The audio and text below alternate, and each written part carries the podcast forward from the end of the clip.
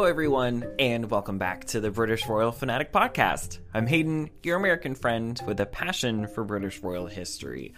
We are now into week two of delving into scary stories from royal history past, creepy stories, and exploring some of the ghosts of royal history's past.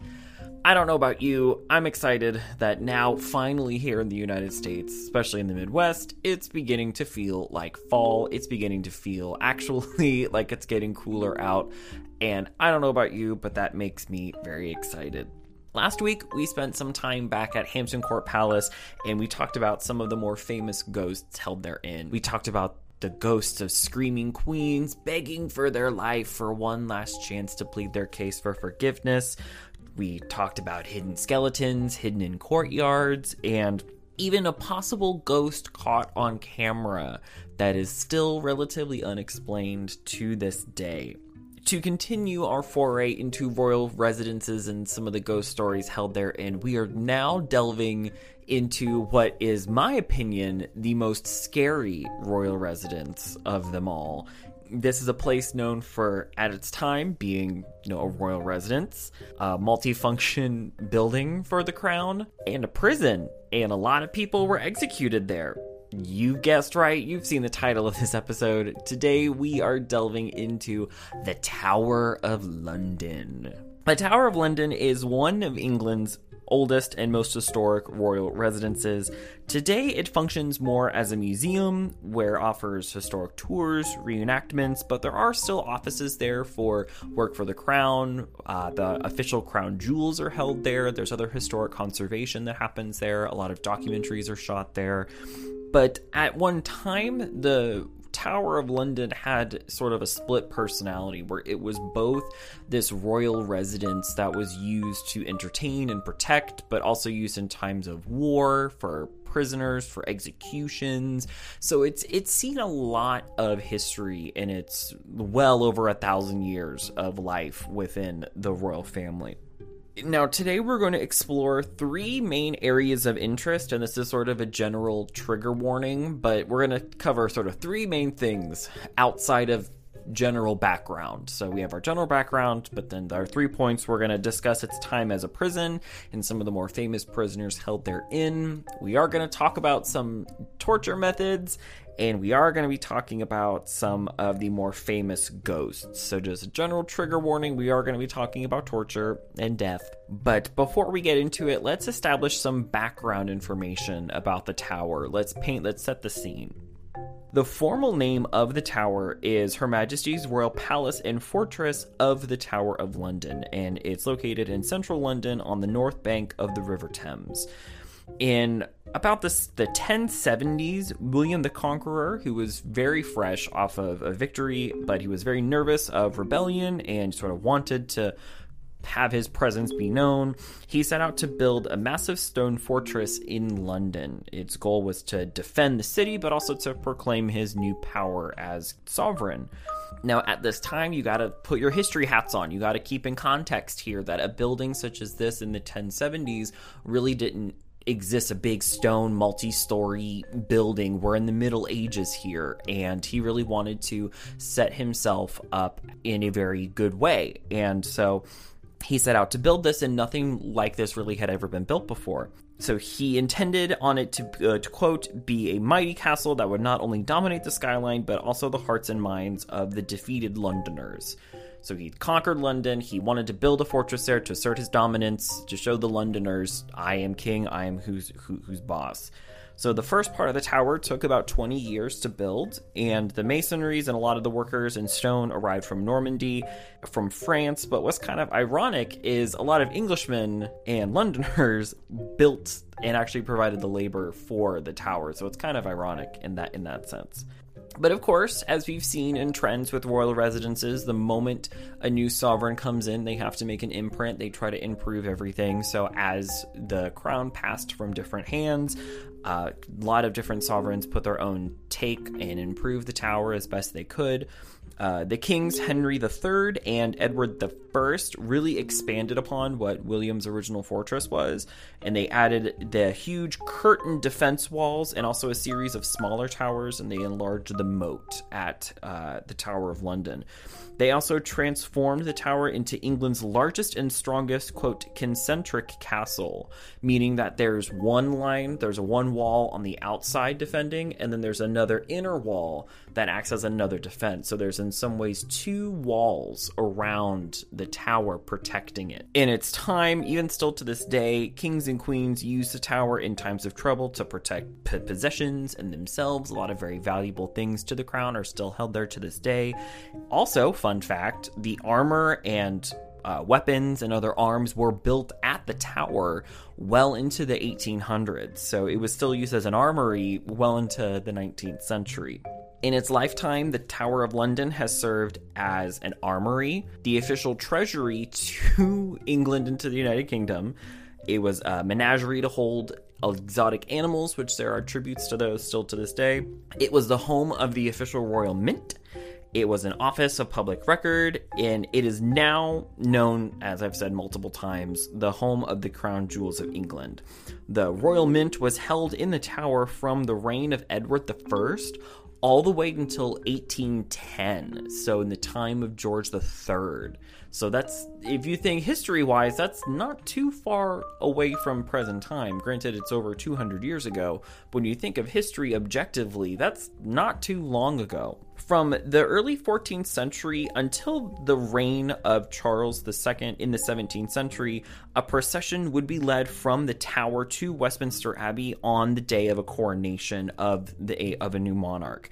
And when the monarch was not present at the tower in this time frame, the constable of the tower was in charge of everything, the castle, all of it, and in the medieval times, this was a very trusted and very high powerful position because you have to think this was a place where the sovereign lived. It was in London, it was in a big town.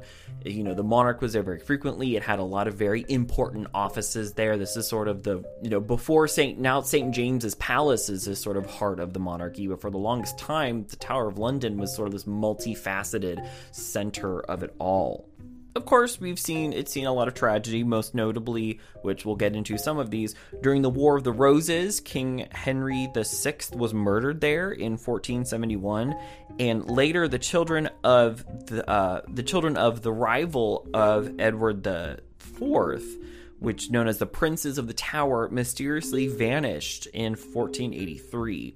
Put a pin in that. That's a story we're going to revisit maybe next week. Wink, wink, nudge, nudge. We might be talking about that next week. You never know.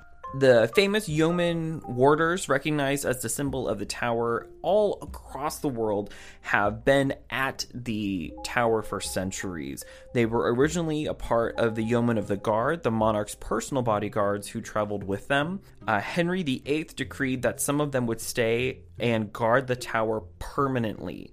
Now, I've seen the royal collection sort of touch base on this a few times, and apparently, why there's always yeomen of the guard, and there's always, still to this day, they're present there to this day. This is a proclamation that's been followed since the, the reign of King Henry VIII. Was that apparently one night he wanted to test the waters to see if how easily someone could break into the tower, and he broke into the tower didn't tell anybody he was coming but it was so easy for him that he got angry and looked at everybody and said okay this needs to change. I was able to break in here without even trying you know what what the hell's going on so that's the rumor that I know they've shared a few times about why the guard are still there and certain ceremonies still happen to this day. And it's because of that. And they're sort of still in this older traditional uh, garb and regalia.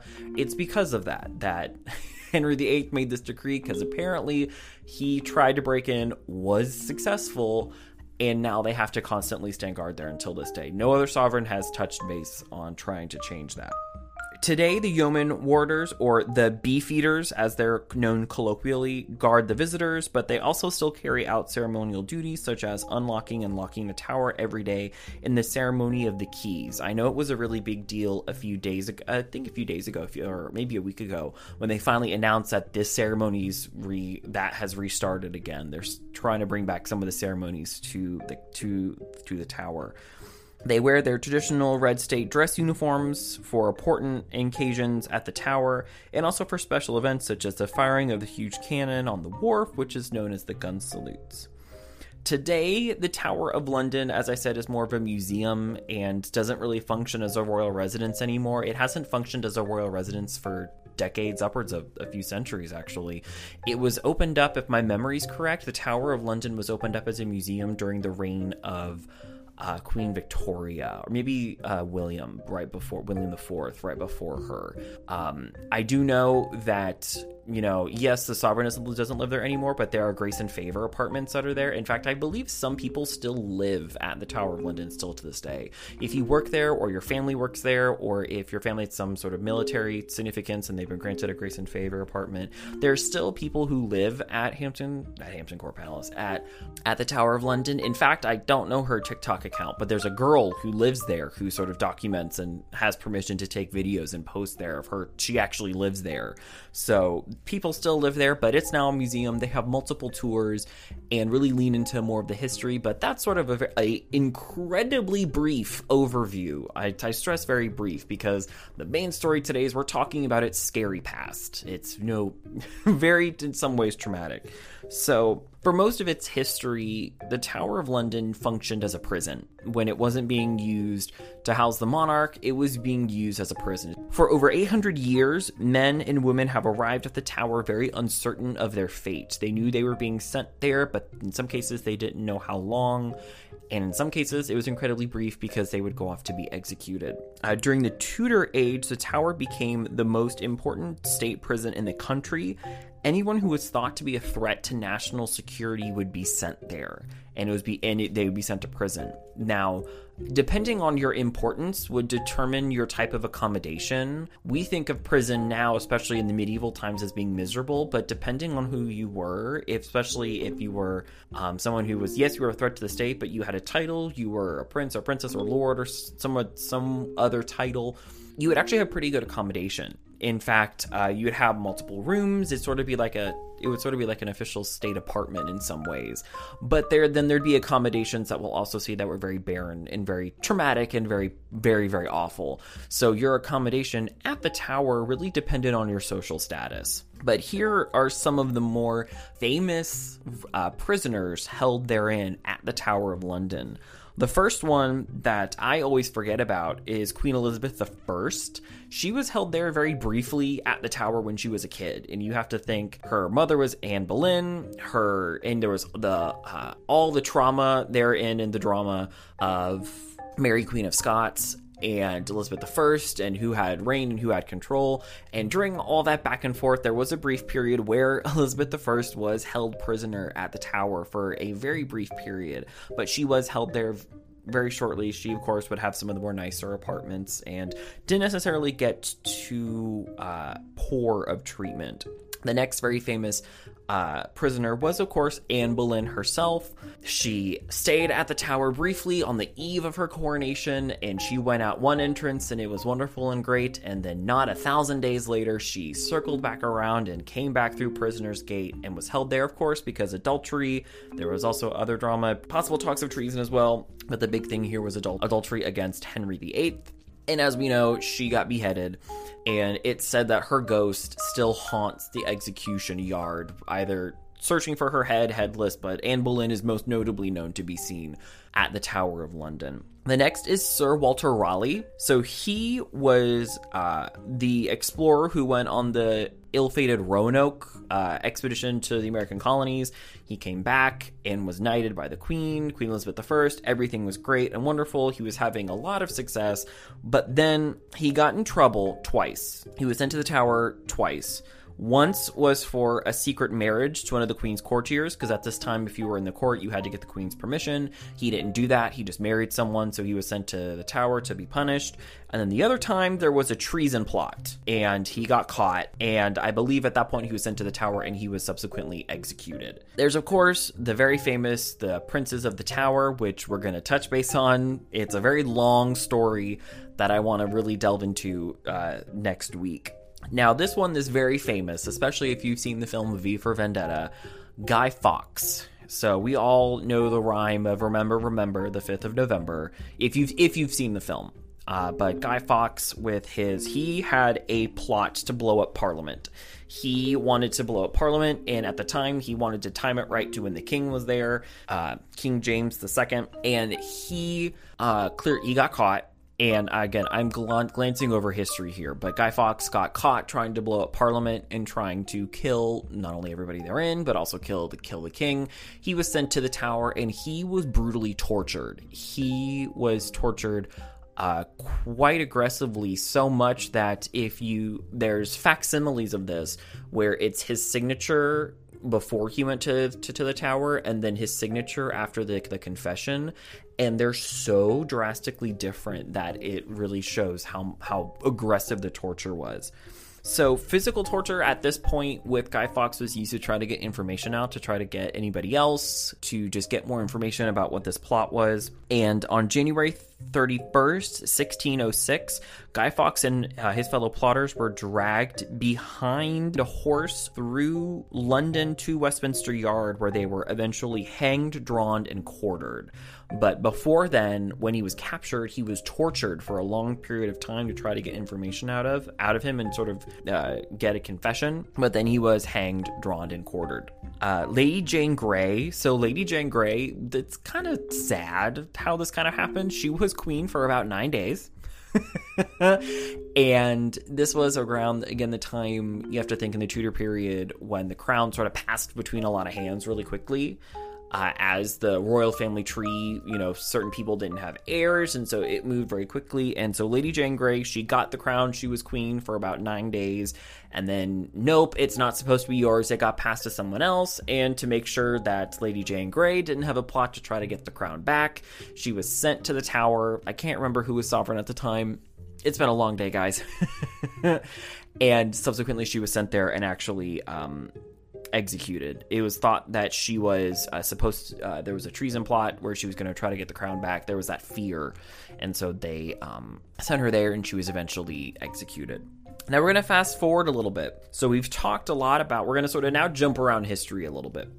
A lot of what we've talked about is in the Tudor period with Guy Fawkes, Elizabeth I, Anne Boleyn uh, Lady Jane Grey, Tudor prisoners, but we actually prisoners were held there very briefly during the 1940s, during World War II.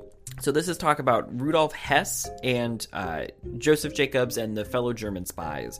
So in sort of very brief post World War II period in England, there were German spies. There were Englishmen that were German spies that were found, and they were actually sent to the tower very briefly to be held as prisoner before they were then sent to other facilities. But the tower was where they were first sent. Rudolf Hess was sent there, and Jacob uh, Joseph Jacobs, who was a German spy, apprehended in rural England. Not only was he a prisoner there, but he was actually the last man to be put to death at the tower. He was held prisoner there, and he was the last person to be executed there by firing squad in August of 1941. So now, again, we're now in the 20th century, and we have the notorious Kray twins. They were a prisoner there in the 50s and 60s. Again, while Joseph Jacobs was the last person to be put to death, he wasn't the last person to be a uh, prisoner there. The last people, or also quote, among the last people to be held prisoner at the tower were the were known as the Kray twins.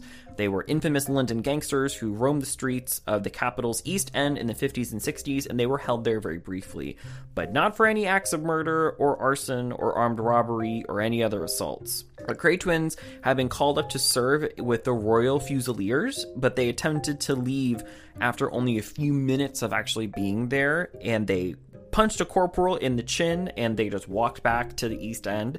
They were then arrested and held at the, at the tower for a few days before they were then transferred to Shepton Mallet Military Prison to await official court martial. So they got called to do military work and they went no, punched their corporal, went back home. And then they got caught and were held at the tower briefly before going to be official court uh, to be court martialed. Now we are going to go. We went to the very end of time. We talked about the Tudors. Now we're going to go back to the very beginning. The very first prisoner held at the tower is Ranulph Flambard, and he was the very first prisoner to be held at the tower. And this is back in 1100. Um, it's believed that Uh, Flambard, the Bishop of Durham, was the very first prisoner to not only be there, but also to escape. He escaped the tower. So Flambard was the official financial advisor to King William II, which meant he was incredibly powerful and influential.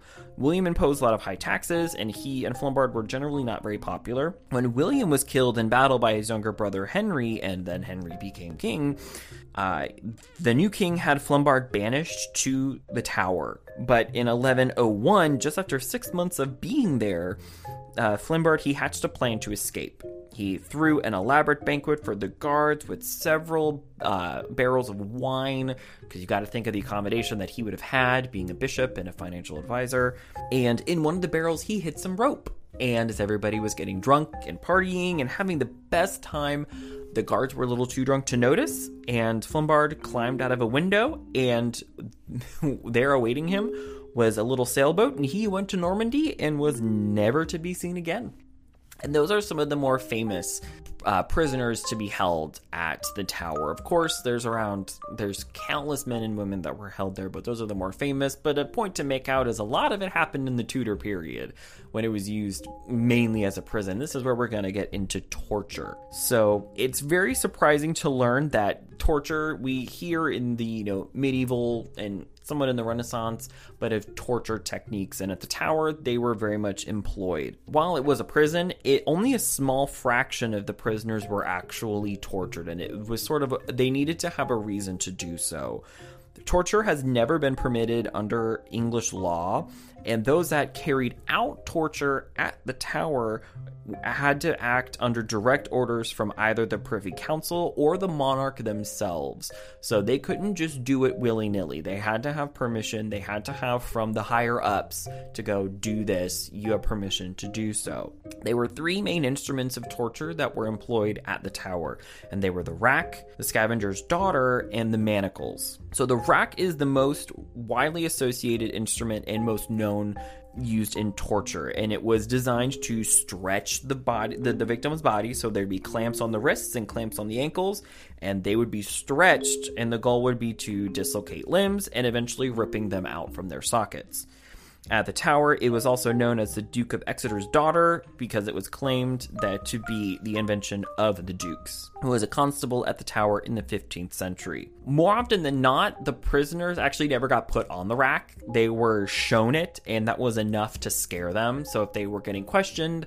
and they weren't giving answers, they were being sort of difficult, they would then take them down to the rack and go, if you don't give us answers, we're going to put you on there and you're going to, you know, we're going to torture you. And that was enough to scare them to actually give answers. But of course, people did get put on the rack, but it was known that the sheer sight of it was known to actually get them to rethink and actually surrender and give, to give answers. So, during the very tumultuous 16th century, the rack was freely employed by the Catholic Queen Mary and, of course, the Protestant monarchs Henry VIII, Edward VI, and Elizabeth this Elizabeth I. The second mode of known torture was called the Scavenger's Daughter, which also known as Skeffington's Irons, and it was designed by Sir Leonard Skeffington, who was lieutenant of the Tower during the reign of Henry VIII it was conceived as the perfect complement to the rack and it worked in opposite principles. So the rack stretched people out. In the scavenger's daughter, the body was then compressed and it was sort of pushed and uh, compressed together. And the scavenger's daughter is only mentioned briefly in documents. There's not a lot of documents showing that it was used quite frequently. So it's based off that, we can surmise that it wasn't used a lot. And the last method of torture was known as the manacles, which manacles were iron cuffs that were worn around the wrists. The prisoner would then be suspended with the feet just off the floor for often long periods.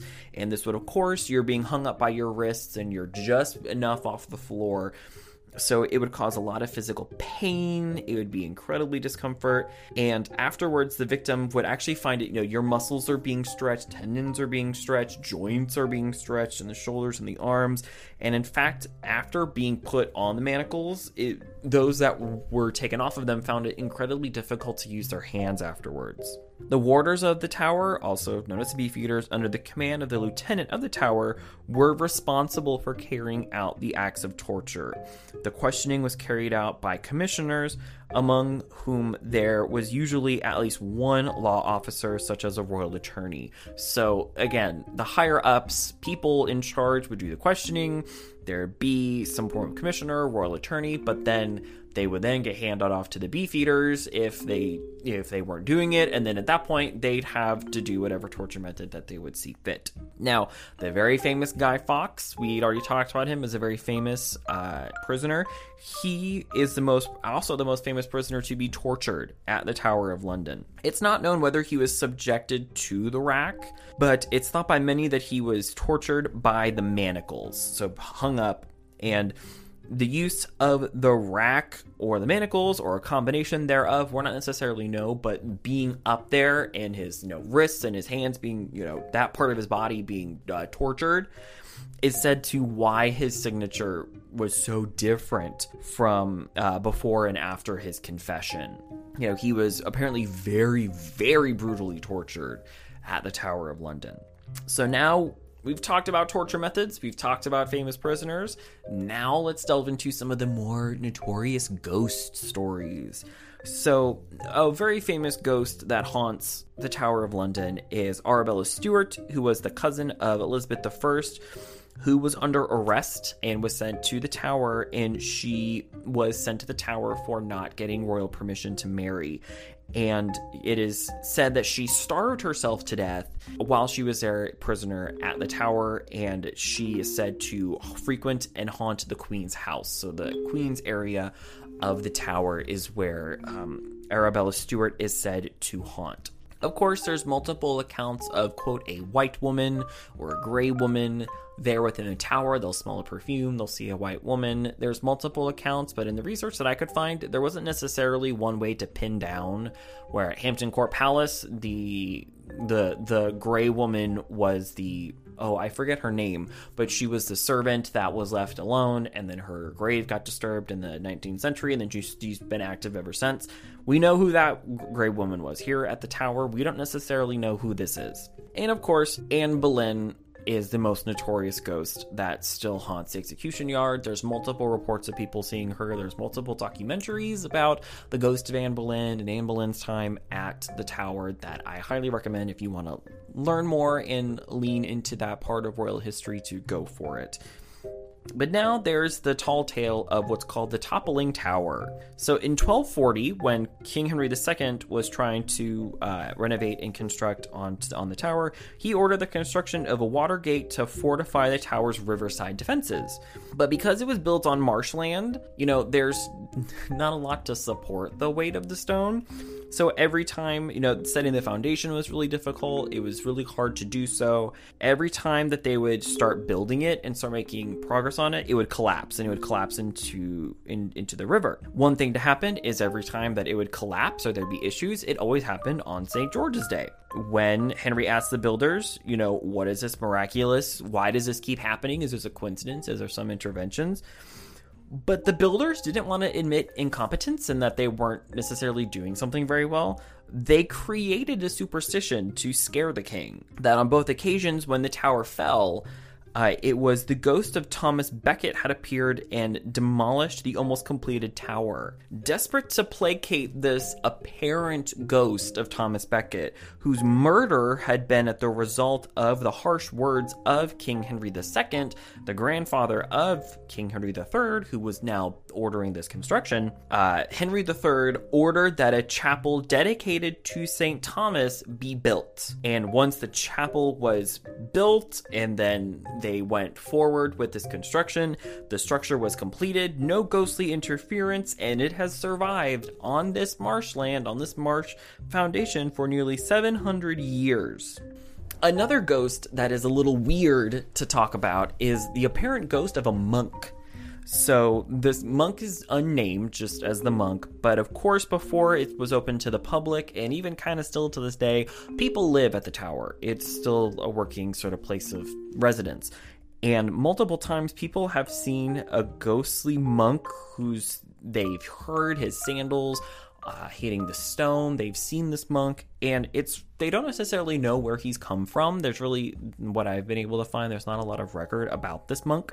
The monk has occasionally shared his very lonely vigil with the ghost of an unseen child, whose heart rendered sobs were, according to say the least, somewhat distressed for those who live there. So there's this random ghost of a monk that's going to comfort this ghost of a child who they've many people have heard screaming and crying. Don't necessarily know where they're from, don't necessarily know any association with them, but there is this reports of an unknown monk and a uh, comforting a child that has been crying. So, we're now going to talk about the haunted Wakefield Tower. So, the most tragic of monarchs to have resided there, the unfortunate King Henry VI.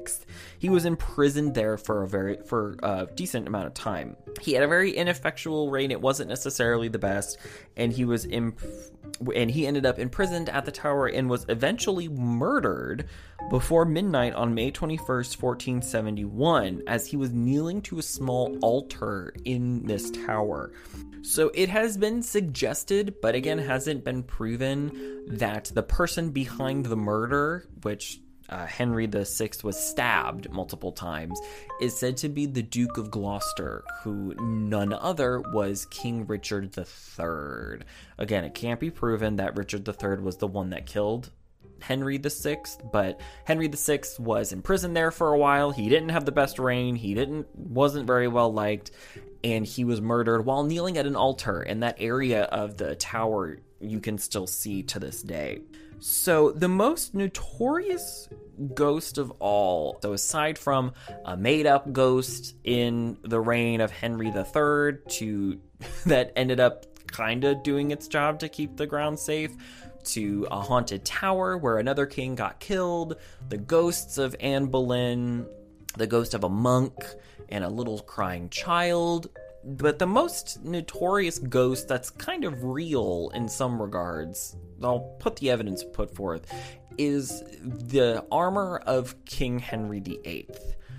Out of all of the exhibits at the Tower of London, one of the things you can see is the armor of King Henry VIII. You know, King Henry VIII was a very active man in his youth. He was very svelte. He was very, you know, his armor reflects that. And of course, he fell off a horse during jousting, hurt his leg, and that wound never recovered. And so, as he got older, he really gained a lot of weight. But in his prime, he was a very svelte young man.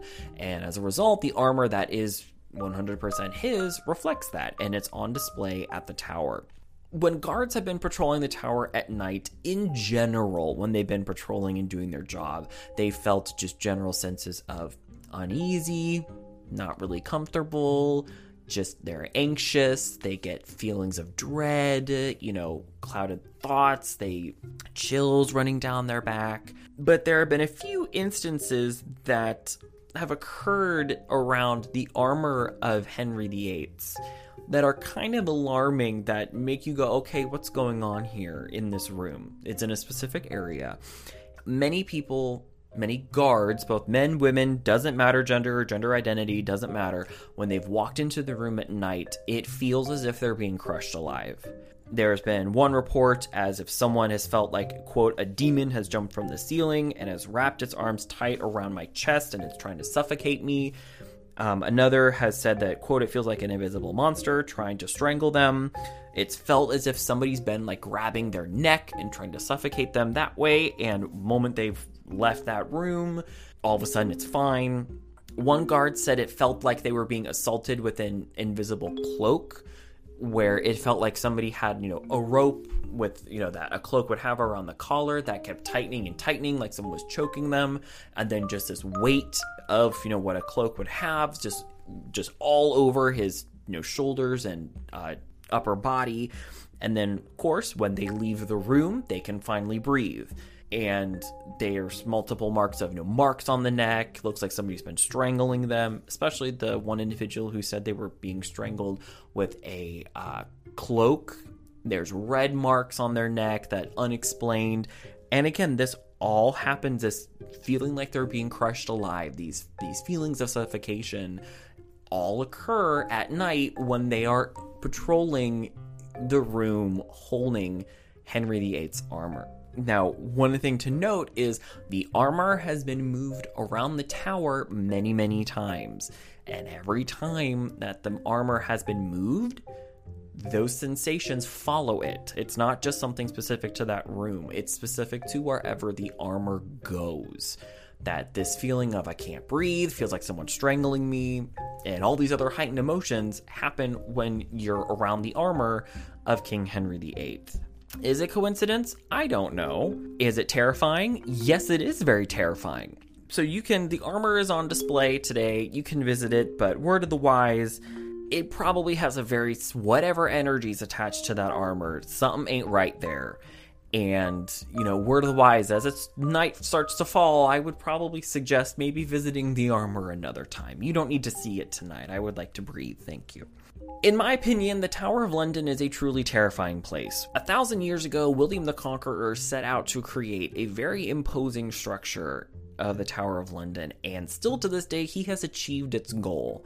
When I think of terrifying Middle Age castles and palaces and very imposing structures, what do I first think of is the, is the Tower of London in my opinion, it is probably one of the more haunted castles in Europe and possibly one of the more haunted locations in the world. It's been a site of execution, murder, torture. It was a prison. It's survived multiple wars. There's still World War uh, World War II shrapnel from the Blitz that you can still see on the exterior facades. It has it's seen it all. It's lived through everything. Now from war, from the Middle Ages, all the way through today. It's seen it all. It's experienced it. It's experienced the heightened positivity of a coronation and the negativity and trauma of torture, prison, interrogation, and death there's countless documentaries about the Tower of London, both of its time holding the crown jewels as the Royal Mint, to prisoners, paranormal stuff. There's multiple things out there covering the Tower of London. So if you want a more comprehensive and detailed about specific topics, I highly suggest looking into them. There's so many documentaries on YouTube.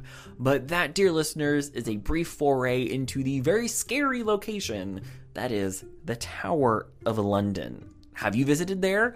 Have you had any weird experiences at all? Let me know. Let me know on social media. I'd really love to continue this conversation, but I can't wait to visit the Tower of London and also be kind of creeped out about the Tower of London. It in all honesty, it kind of makes me nervous. The tower still does to this day. It's a very it's a very intimidating place to go. It's very terrifying. So I can understand why certain ghosts would still haunt there because yeah, they had a very traumatic death and so they're to haunt the place where they where, where they died. But that in a nutshell is the Tower of London. My sources for today's podcast are historicroyalpalaces.com, Wikipedia, history.com, londonwalkingtours.co.uk, exploringcastles.com, and historicuk.com. If you made it this far, thank you for stopping by the podcast. You're a real trooper. Thank you for making it this far. If you'd like to recommend topics for future episodes or let me know how I'm doing so I can improve the podcast, you can drop me a line over at the official email, which is BritishRoyalFanPod at gmail.com. Any and all suggestions are welcome, and I look forward to hearing from you. You want to stay up to date on the podcast, what's happening within the royal family, you can head over to Twitter and follow me at fanatic underscore royal, or you can search the podcast by name, British Royal Fanatic Podcast. There's also an official Facebook page, uh, the British Royal Fanatic Podcast. I try to post as regularly as I can, but I am more active on Twitter than Facebook. But the Facebook community is there for all of you to interact with. Find me there. I'd really love for every, everybody to come on social media so the family can continue to grow. If you feel so inclined and want to donate to the podcast, there are links both on the Anchor homepage and on Twitter to a one time donation link to the official PayPal for the podcast. Any and all donations are greatly appreciated as I'm a one man show here and I'd appreciate the support so I can make the podcast the best it can be. Head over to Spotify, Apple Podcast, Google Podcast, Amazon Music, Audible, or wherever you're listening to this podcast to rate, review, share, and subscribe. The more you do that, the more people can see this and the family can continue to grow. Have a great week, everyone. Stay safe and stay healthy. Have a wonderful October, and I will see you in the next one.